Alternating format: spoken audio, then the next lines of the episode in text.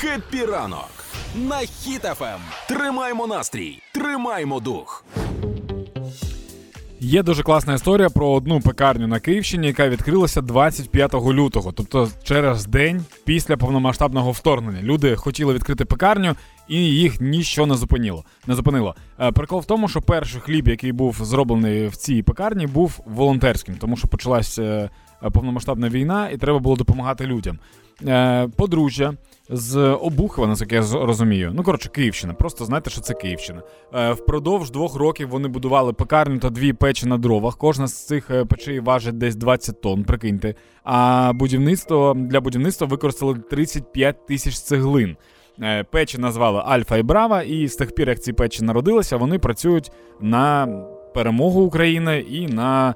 Ем, як це називається? На коротше, як якось є, є таке слово, я потім його знайду. Щоб типу все було добре. На добро, а, на добробут України. Отак от.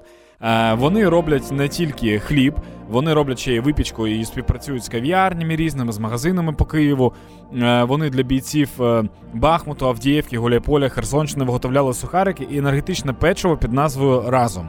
Е, Що це за печиво? Вони побачили таку історію, що в Австралії дружини своїх чоловіків під час Першої світової робили таке печиво, тобто цьому рецепту більше ніж 100 років.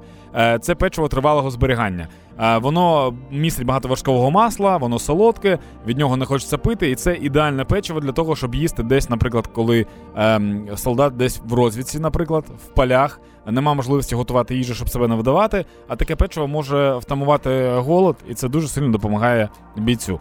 До чого цей вихід? Просто хочу, щоб ви знали, що існують такі пекарні, що існують такі люди, які будують свій бізнес на допомозі України. А також хочу, щоб ви знали, що дуже багато кав'ярень і по Києву, і по інших містах зараз мають таку можливість підвішувати каву або підвішувати якісь смаколики.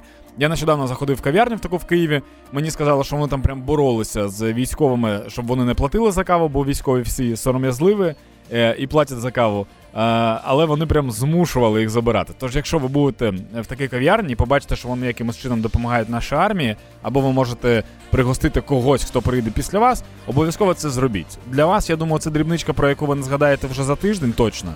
А для людини це буде дуже дуже приємно, про що він буде пам'ятати довго ще.